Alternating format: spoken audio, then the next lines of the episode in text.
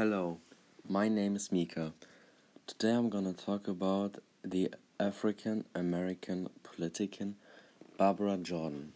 Barbara Jordan was an American lawyer, teacher, and politician. As well, she was a leadership of the civil rights movement. Barbara Jordan was born on the 21 February 1936 in Houston, Texas.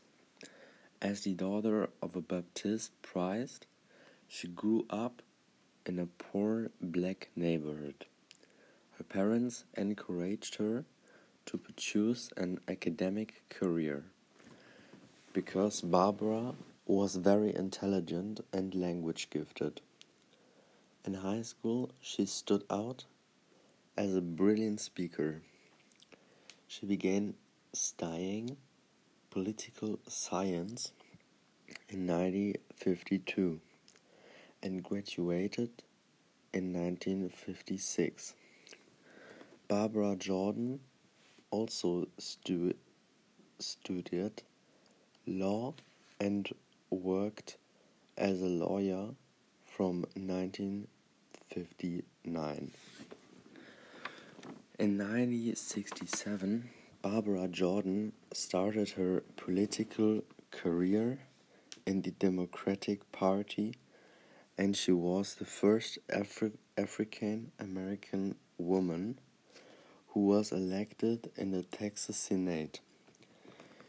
In 1973, she was elected to the U.S. House of Representatives.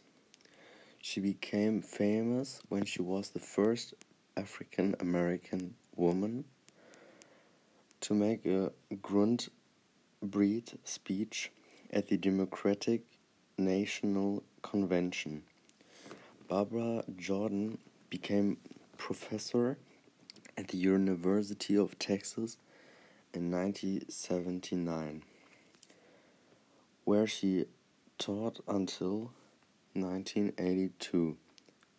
In 1980, she was one of the co founders of the People for the American Way, a liberal political action group. Barbara Jordan was honored several times for her many years of commitment to citizens and freedoms and admitted to the Nation of Women's Hall of Fame. In 1994, Barbara Jordan was awarded the Gold Medal of Honor from the Congress, one of the greatest civil awards of the US.